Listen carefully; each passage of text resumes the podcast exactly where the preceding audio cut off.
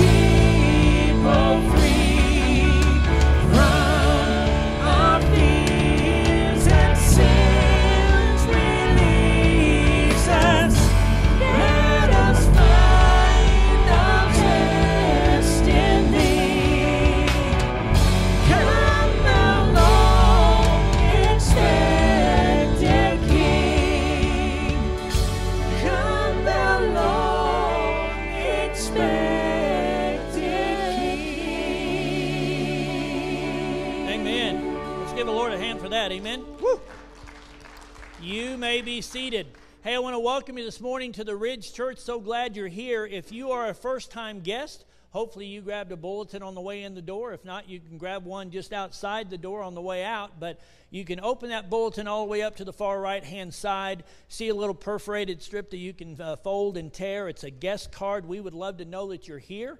Uh, as a matter of fact, if you turn that in at the welcome desk just across the, the lobby, we'd love to exchange that for a gift we just want to say thank you and appreciate so much you being here uh, with us this morning. Hey, I also want you to know today you'll be seeing your staff run around, some of us with these t shirts on. The reason why is because next year, every time we have the privilege to baptize someone, instead of using the robes, I mean, if they still want to have a robe, we can do that, but they're starting to kind of get ragged and the zippers are coming out of them and whatnot.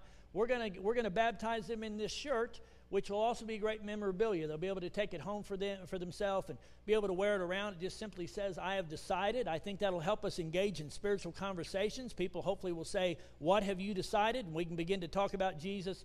It'll be a great time. So we want to make that available these shirts as well to our other church members and so or or people guests whatever that are here so you can also purchase one of these if you would like to as well and there's a sign up sheet just outside on the activities uh, counter uh, you can just simply put down your name. You'll see there. Uh, if you want to start doing that even today, we'll do this over the next uh, you know few weeks. They'll be ten dollars a piece.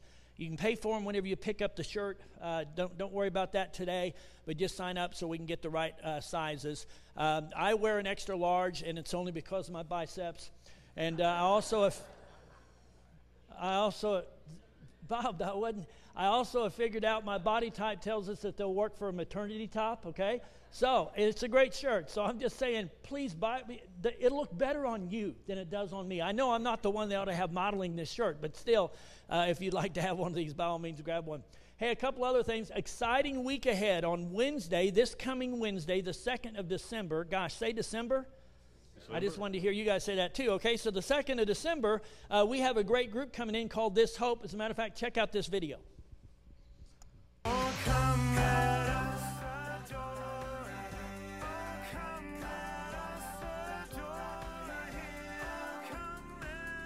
Hey, this is Micah with This Hope, and we want to tell all of the Ridge family that we're coming back to your church during our Christmas tour.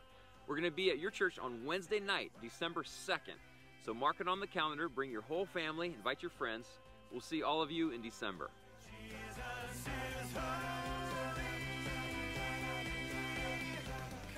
These guys are incredibly gifted, and so they're all from Alaska by way of Woodstock, Georgia. They'll be here this Wednesday night here in the main auditorium. It'll be an incredible time, 6:30 uh, come out and be a part of that. This Saturday, this Saturday, our women's ministry is having an, an Advent brunch.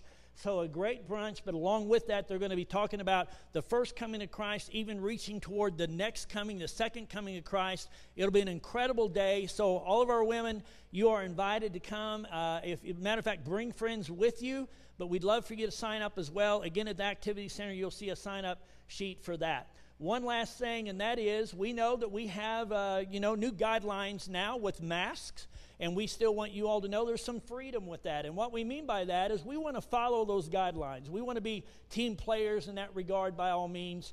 But in the same breath, just as you're doing today, yeah, we'll wear a mask in, but once you get in and you're seated, if you are socially distanced from other people, you can take the mask off. You have the freedom to do that. If you want to continue to wear it, you have the freedom, of course, to do that. You just live by what you know you need to do. Even whenever we go into our small groups, our Sunday school classes, as long as there's enough room to social distance once we're inside, we have the freedom to be able to remove those. So we do want to follow those guidelines. We trust those guidelines. In no way, shape, or form are they saying don't share Jesus or anything like that. But, uh, but we do want to be team players for our community, extend that kind of love as we can. So just know you have freedom in the process of that. So excited you're here. We have an opportunity now to engage in worship, not only in song, but also in the preaching of God's word. Man, that is premier today. Amen to be able to really worship the one who is worthy. So let's pray together. Just ask God to prepare our hearts, and we'll begin to worship again in song. Let's pray. Father, again, we just thank you for our church family. Lord, I just love the unity and the love and just the graciousness of these people. And Lord, today we come together after a Thanksgiving season, and we have the opportunity to, to really worship from our heart. Lord, again, we say it all the time, and I believe these people live it far more than I do. We can worship you every day and should. But there are special times that we come together as family and worship corporately. And Lord, what a sweet thing that is. And so, Father, right now, will you prepare our hearts, allow us just to slow down enough just to exhale and to really begin to think of who you are, to worship you, to worship you not only in song, but in the hearing and doing of your word. Lord, we love you. God, we'll be careful to give you all the glory. We ask it all again in Jesus' name.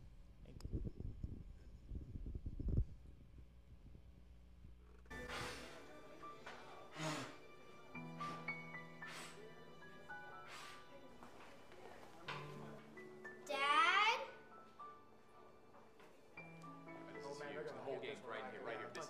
Has anyone seen my dad? Dad?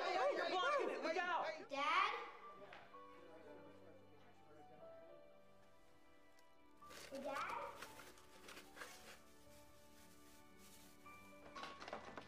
Dad? Dad, you up there? Be down in a minute, bud.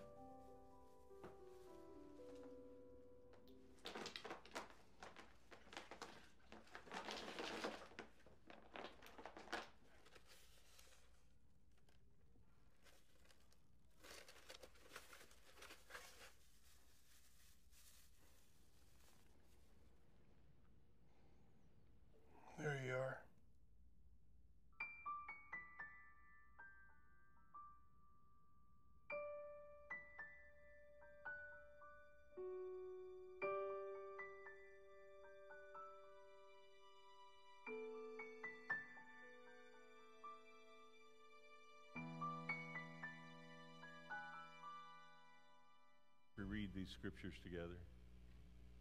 Here we go.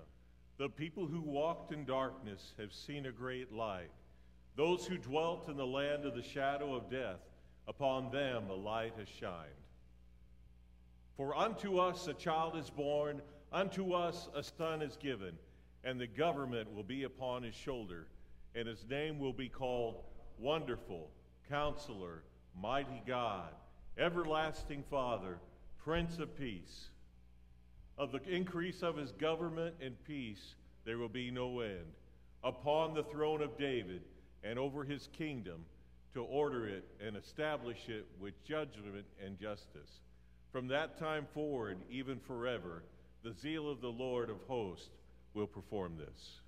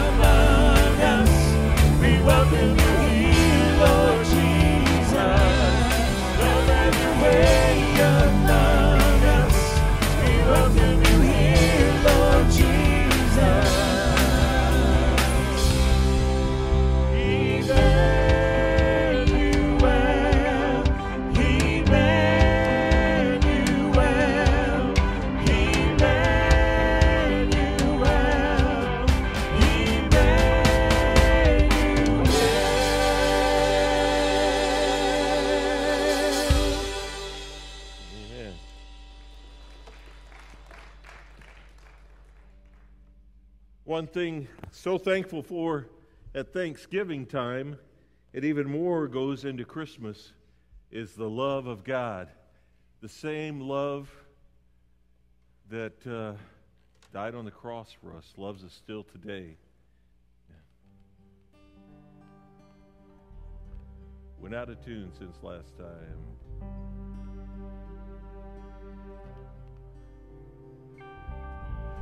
You choose the humble and raise them high. You choose the weak to make them strong. You heal our brokenness inside and give us life.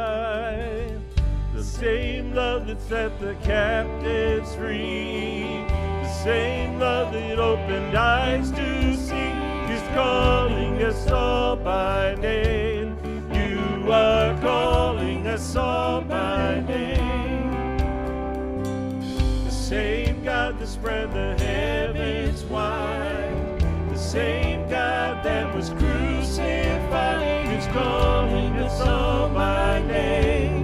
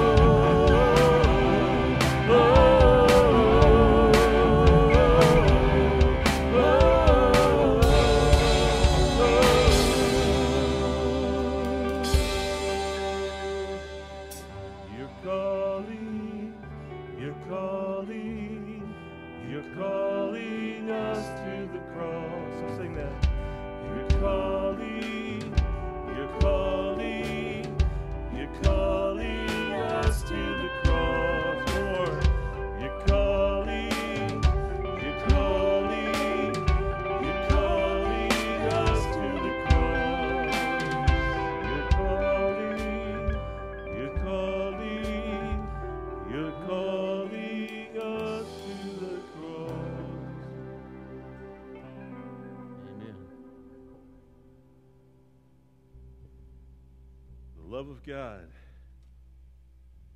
So great. There was a phrase back long, long ago when the song was written that uh, said, God rest you merry, which meant, uh, hope things are joyful for you. Hope you have a great day, like we say now. God rest you merry. And we kind of confused it and uh, put the gentleman with the merry, but it's not a merry gentleman. It's God rest you merry, gentlemen. So, uh, anyway, that's a freebie. Anyway. But he has come for us.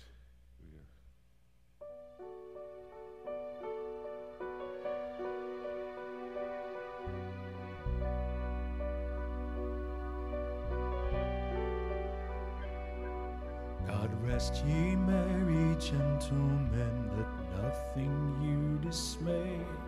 Remember Christ our Savior Christmas Day to save us all from Satan's power when we were gone astray. Oh, tidings of comfort and joy, comfort and joy. Oh, tidings of comfort and joy. He has come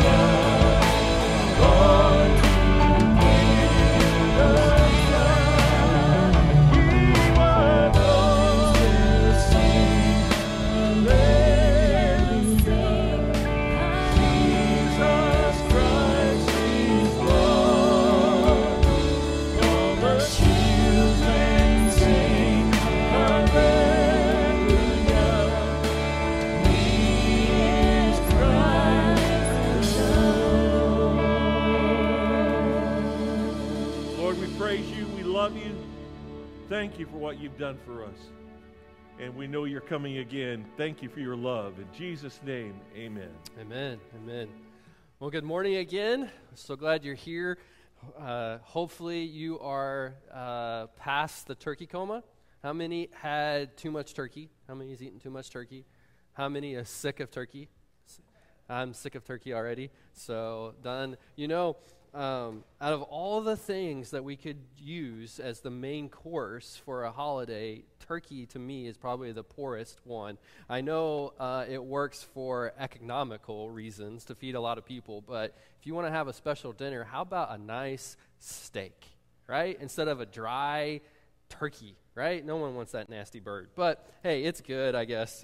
so, good morning again. Uh, I'm excited to share with you uh, this morning as uh, we have so well uh, seen this morning already through worship. We are gearing up towards Christmas. And as I think about Christmas, I think about the greatest thing um, that was given to us at Christmas is that God gave Himself.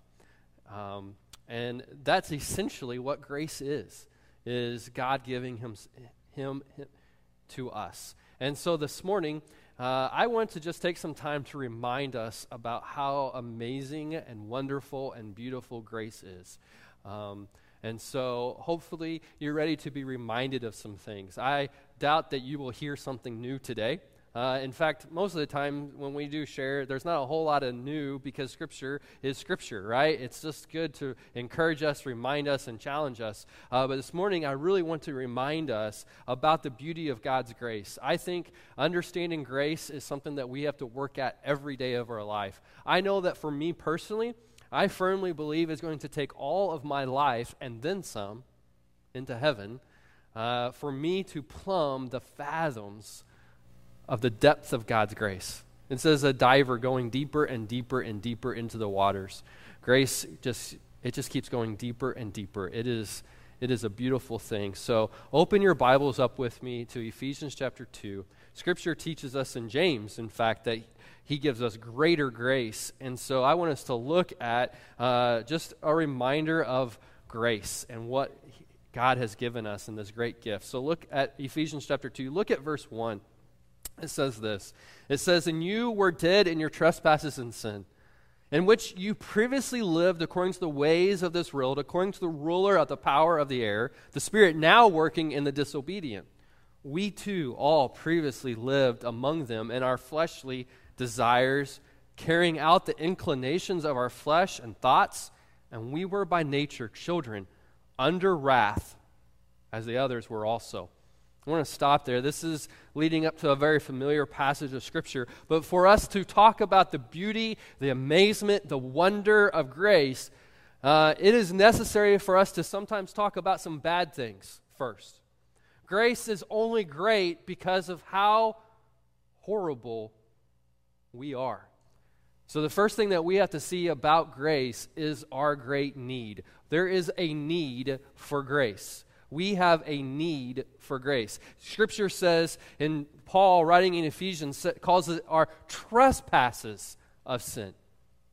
Notice he didn't say your occasional stumblings of sin or your little oopsies. Did you have oopsies? I had, when I was growing up, my mom called it oopsies. You made an oopsies. I don't know what all that was. I just remember oopsies. It doesn't sound really good, but probably had a lot to do with diaper and uh, pottying in the bed at night. That was, that's an oopsie. But there was oopsies, right? I don't know about you. I'm not going to put words in your mouth, but I sometimes look at my sin as, oh, it's just, a, I messed up. That's not what Scripture teaches. That's not what Paul is teaching here. I know, hey, good morning. Let's just get right out of the gate. We have a need for grace because of our sin. Paul says trespasses of sin. Our sin is not just a mistake. Our sin is outright rebellion to an almighty, sovereign God. It's important for us to see sin for what it really is. Sin is us raising our hand to God and saying, God, I'm in charge. God, I'm going to do what I want to do, raising our fist to Him and walking the other direction from Him. It is rebellion to the great high King. And just like any rebellion, it deserves death. Paul says, We walked according to the ways of the enemy in this passage. He says, We walked according to the ways of this world, according to the ruler of the power of the air. That's the enemy, that's the devil. We walked step in step with the devil. In fact, he says we were his children. We lived by our fleshly desires and thoughts. And as a result of that, the end of verse 3, he says this We were by nature children under wrath. Not a wonderful word. Just a moment, we'll get there. Before we see grace, we need to see wrath. The greatness of God's grace is so great because of the greatness of the evil of our sin.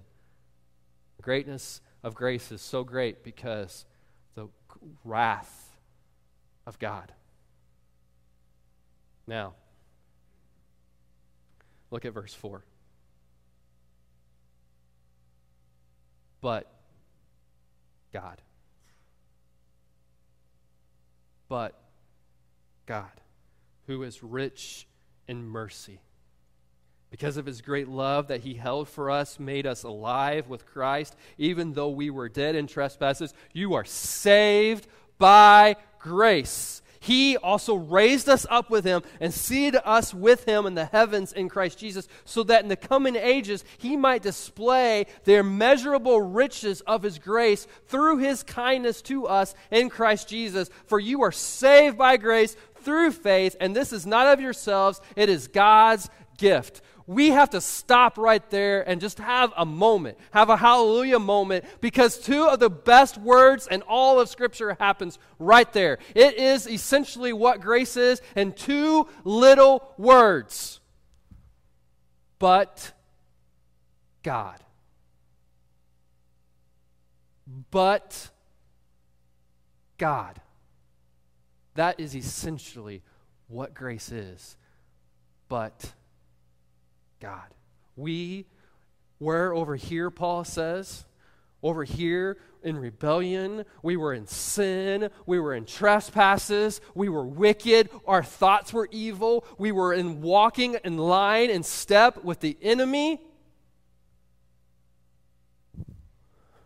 But God comes as his son, born of a virgin, virgin, lives obedient, dies on a cross, is raised ad- again to take us, rescue us from this domain of sin and evil and darkness, and to deliver us to him in the kingdom of light, into the kingdom of God. But God. Those are, the two, to me, two of the greatest words in all of Scripture because that is what was. It looks at the past, at what was, and it looks to the future of what will be. But God, this is what He's done. It is a wonderful word that we should never get over the grace of God because of but God. We should never get over the gospel. We, were for, we are forgiven, we are justified, our guilt and our shame has been removed a scandal of grace that God comes down and lives among us and then raises us up from our sin, and Jesus becomes our advocate, silence the condemnation of the accuser, and then he comes to live inside of us. That's scandalous. It's beautiful. That's grace. Grace enables God to move from the role of judge in verses 1 through 3 to the role of father in verses 4 through 11. He's now our Father who loves us, yes, disciplines us, but He's no longer a judge over us. This grace also enables us to be free to obey and free holy. This grace is the greatest gift of God, uh, giving Himself to us a Savior to remove our sin guilt, a King to give us a higher calling and purpose in life, and a Holy Spirit to give us the power to obey that calling. That is grace. And we need to see our need for it for us to appreciate it. I don't know about you, but sometimes I get over grace. It's a bad place to be. And I need to be reminded of how far God has reached down to raise me up again. There's a great need for grace, but there's a power in grace. There's a power of grace. It says that He is the power to save us, He says, from sin, from wrath. We're no longer under the penalty of sin. We're no longer under the weight of God's wrath. Those of us who have followed Christ, we live a life no longer under the wrath of God, but under the love of God.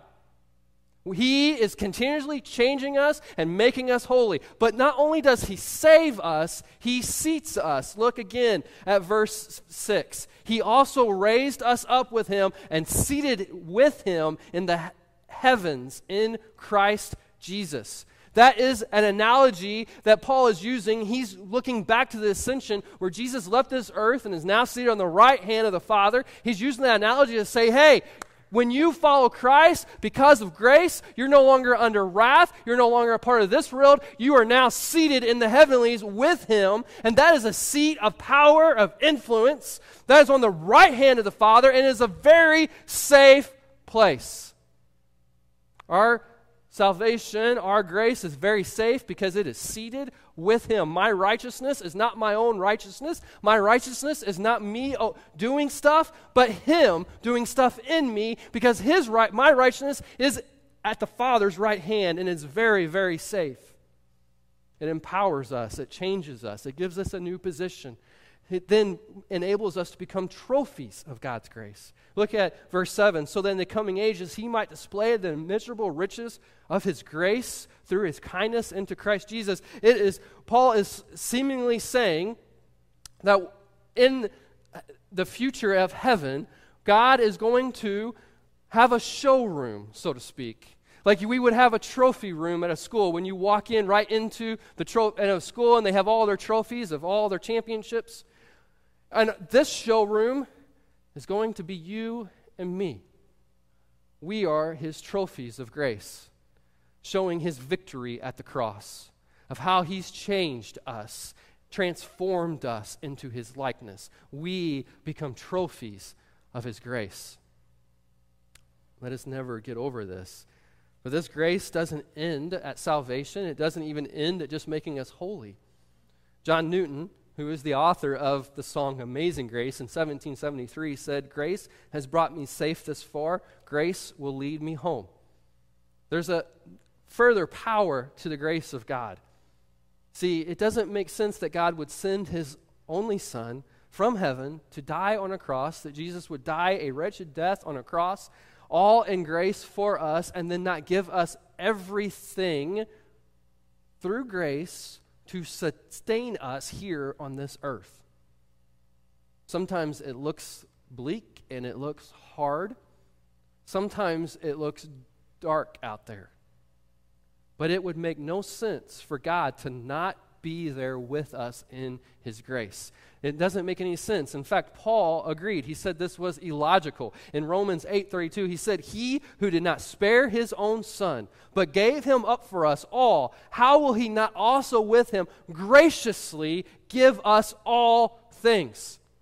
Paul is saying it would make no sense. It would make no sense that he would that he would not spare his son and then withhold back what is needed for us to be sustained in this life. In fact, in 2 Corinthians 12, verse 7, we're told about Paul understanding this sustaining grace. He says, So to keep me from being conceited because of the surpassing greatness of the revelations, a thorn was given me in the flesh a messenger of Satan to harass me, to keep me from becoming conceited. And three times I pleaded with the Lord about this, that it should leave me. So what we see is that Paul was struggling with something, and he goes to God three times God, take this away, take this away, take this away. Verse 9, it says, though, he said to me, My grace is sufficient for you, Paul. I'm not taking it away, but I will give you the grace to get through it. I won't take the pain away. I'll give you the grace to have the strength to walk through it. For my power is made perfect in your weakness, in your inability to handle this situation, Paul, and your inability to see what's going on, and your inability to do this in your own strength. My grace will see you through it, and I will be glorified. Two, two of the many forms that we see grace take is saving grace. This saves us from our sin, but this, what Paul is calling sustaining grace. This is the grace that meets us at the point of our needs, equips us with courage, wisdom, strength to endure. This is what I call ongoing grace. Ongoing grace. We need to see, third th- this morning, the ongoing grace of God. Look back at Ephesians 1. Look at verse 3. It says this Blessed is the God and Father of our Lord Jesus Christ, who has blessed us with every spiritual blessing in the heavens in Christ. We'll come back to that. Verse 4 For he chose us in him before the foundation of the world to be holy and blameless in love before him. He predestined us to adopt to be adopted as sons through Jesus Christ for himself, according to the good pleasure of his will, to the praise of his glorious grace that he lavished on us in the beloved one. Two things there that we need to see. We are blessed with us every spiritual blessing and he is lavished on us. I love that word. He lavishes on us grace. Just when we think we've got all the grace that we can handle, He lavishly gives more grace. Just when we think that everything's going to dry up, He lavishly gives us more grace. This is ongoing grace. Grace doesn't end, it keeps coming. And when we desperately need it, it's, des- it's there in our desperation. And that's hard. See, I think it's fitting that after we finish the story of Job, we look at this ongoing grace. Because that's what Job experienced. It wasn't grace that completely delivered him, it was grace that sustained him. And that's sometimes the hard part of grace. Max Lucado says grace is simply another word for God's tumbling, rumbling reservoir of strength and protection. I love that. Tumbling, rumbling reservoir. It shows that grace is aggressive it's confrontational. It's like an ocean wave crashing across the beach. That's what grace does. And God, in His infinite wisdom, uses His grace to mold us, even in pain. Because God does not waste pain. Sustaining grace comes in our pain, even in our hurt, even in our sorrows. God wanted Paul to learn the sufficiency of His grace to continue to lean on the Holy Spirit for his strength. Because when difficult situations occur, we want to feel better. God wants us to glorify Him in those circumstances. And so He gives us grace to be able to do that. We say, God, I want you to take this pain away. I want to feel better. And He says, No. I'm, but I will give you the strength to endure it. This is what God was teaching them in the Old Testament with manna to constantly be dependent on Him. We are constantly dependent on grace. He gives more grace when our burdens grow, our labor increases, our afflictions add, our trials multiply, and when our endurance ends, there is more grace because his love has no limits, his grace has no measure, his, pow- his, his power has no boundary known unto men, for out of his riches Jesus giveth and giveth and giveth again. There's sufficient grace for every part of our lives. We are grace dependent. We have to come to a place where we're dependent on our grace. And sometimes in our pain, sometimes in our sorrow, what He's teaching us to do is to stop closing up your fists, stop closing up your arms, but open your arms up, open your hands up, and receive God's grace. Stop trying to do it in your own strength and your own power. We couldn't save ourselves. Guess what? I can't sustain myself. I can't do this on my own. I need God's grace. What is your great need this morning? Hear the Lord say, My grace is sufficient. It's sufficient. And sometimes it doesn't seem that way. But you need to be reminded you will never exhaust your supply of God's grace.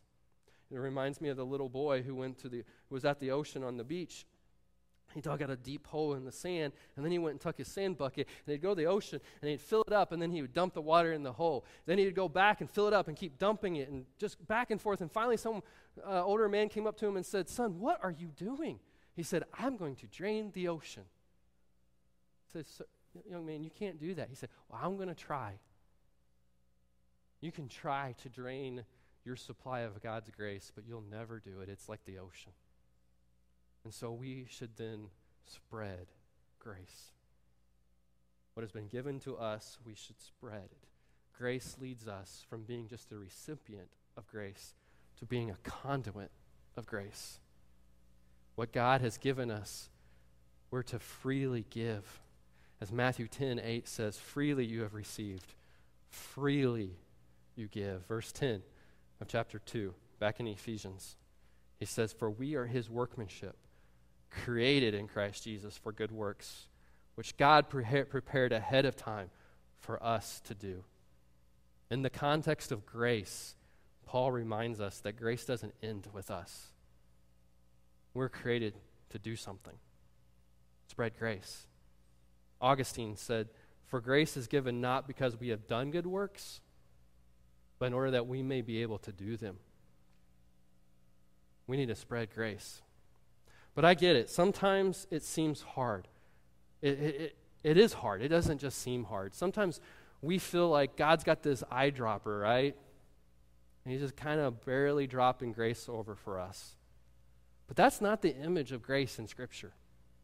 I love what the psalmist says in Psalms 23, verse 5, what David says. He says this He was talking about God's grace, he was talking about God's goodness, he was talking about God's strength, God sustaining him in some hard times, right? Paul, David was in the middle of outright war with Saul just about, and he writes these wor- words in Psalms 23 5. He says, You prepare a table before me in the presence of my enemies, you anoint my head with oil. My cup overflows. See, that's an interesting way to look at God's grace. Sometimes I'm convinced that what, the way most people view God is that He's up in heaven with this little eyedropper and He's just dropping a little bit of grace. Oh, you have a little bit of struggle? Here's a little bit of grace. You got a little bit of pain? Here's a little bit of grace. You need some help getting through the day? Oh, here's just enough. You just, here's enough. But that's not the way God works. That's not the way Scripture teaches us. Scripture teaches us that w- He fills us up, not with an eyedropper, but He's just pouring His grace on me. But you see, that's a half cup of water. This is a full cup, like that, right? There's the brim. That's the brim. Like if you just barely drop another bit of water in there, that's over. That's a full cup. That would be enough, wouldn't it? Everyone loves a full cup. But that's not that's not what David is telling us about God's goodness and his grace, right?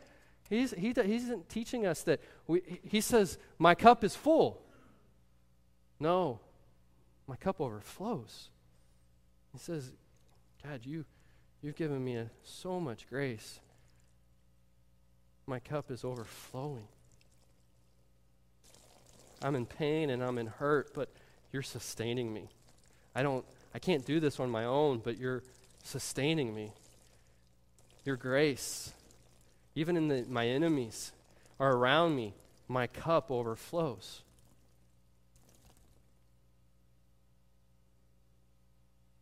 Sometimes it doesn't seem like that.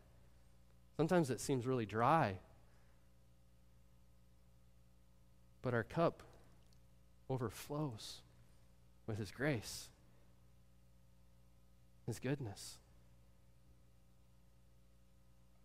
He just keeps giving us more and more.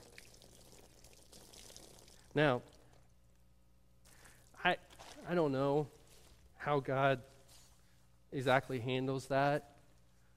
How he decides how much grace to give us, but I don't even think it looks like that. I think it might look a little more like this. He just keeps giving us more and more grace. You're like, I hurt. Okay, more grace. How am I going to handle this situation at work? Grace. It's a good word. Now, I've, have you ever looked at this verse and looked at it like this and went, that seems foolish?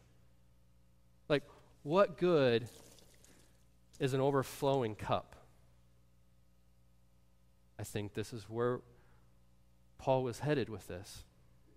You see, an overflowing cup is only good when you look at all the empty cups around you. And you take this overflowing cup and you fill up the empty cups. And when you're empty, you know there's a reservoir of grace to fill you up so you can keep filling up all the cups around you. And know you will never end up on, with none. You see, I think some of us are like, I don't feel God's grace. I don't, I'm not experiencing this grace that you're talking about. It's because we're not filling up any cups around us. We're just wasting the grace that God's given us. He wants us to fill up those around us because we've been blessed to bless.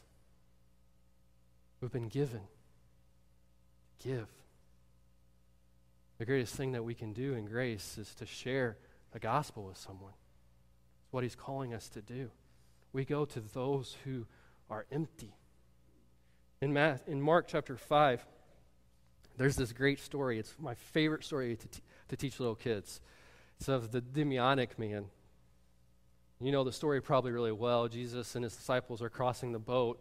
They get to the land, and as soon as they get to the land, this crazy man possessed with a demon comes running out of the cliffs. And everyone knows about him because he runs around naked. He cuts himself with s- stones. They've tried to chain him, but the demon is so strong, he overpowers people. And when Jesus comes up, that demon sees and recognizes the authority of Jesus and comes screaming out at Jesus. And Jesus, in that moment, casts that demon out. And in that moment, that man who was crazy, insane, naked, hurting himself is stable, sane, whole, complete.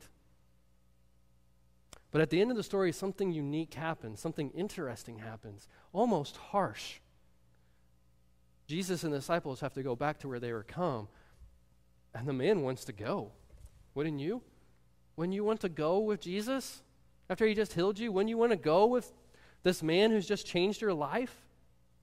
And the man's like, I get the image that the man is like getting into the boat, and we come to verse 19, and this is what happens. It says, Jesus like sticks his hand out. It says, He did not permit him, but said to him, Go home to your friends and tell them.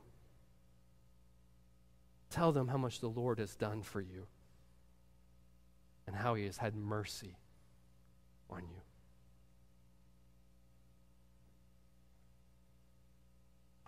how much the Lord has done for you.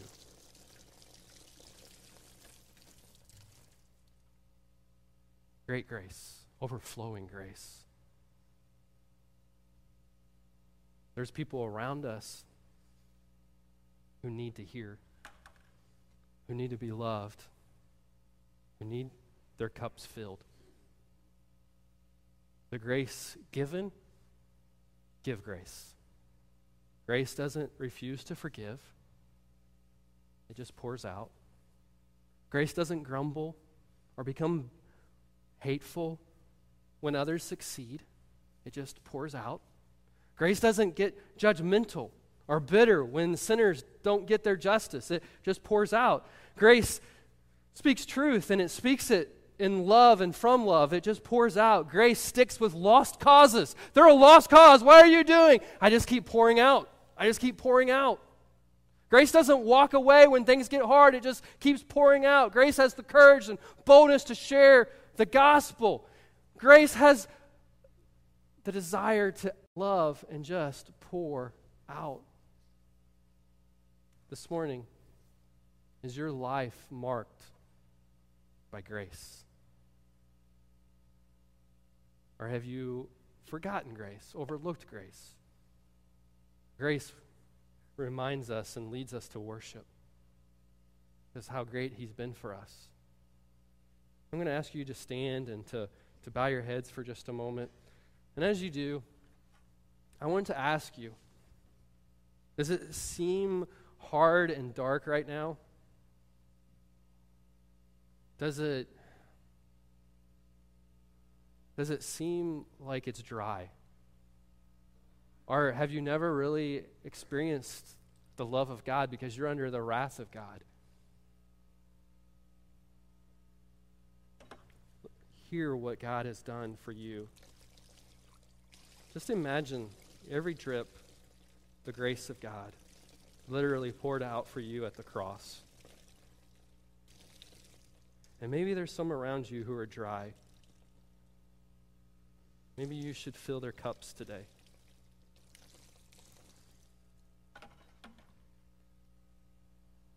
Father, Lord, we love you.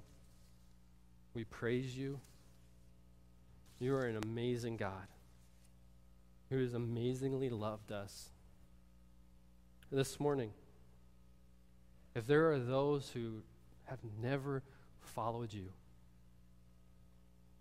They've never put their trust in you. They have the need for grace. They're under the wrath of God. Man, it might seem like it's just a, a, minor thing, but in your eyes, there's no minor sin. Our sin separates us eternally from God, and they need you. God, would you give them the strength? Would you give them courage this morning, right now, to take a step of faith and embrace grace and follow you? Maybe right where they're at, they can call out to you and follow you. Lord, if they don't know what to do or how to do it, Lord, let them come. Lord, they can come right now and sit on this front pew and I'll talk with them. Or, Lord, they can meet me in the back of the room at the end of service and I will share with them. But, Lord, give them the courage to follow you. Lord, this morning there might be those of us in this room who are walking through some hard times, some times of doubt, some times of struggle, some time of pain. Lord, let them see how much they need grace. Let them go from arms closed to arms open wide to receive it. Would you teach them the dependency of your grace? That they can't do it on their own. They're not able to. Lord, you can't you don't save us because of what we do, and you don't sustain us because of what we do. You do both through grace. So, Father, Lord, if there are those who need to receive your grace this morning, Lord, help them to see their need for that. Lord, we love you. we Lord, I just ask that there would be those who would walk away from here today and they would go fill some empty cups to be filled again. Amen.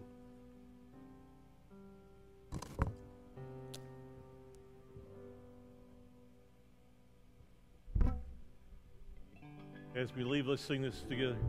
Emmanuel.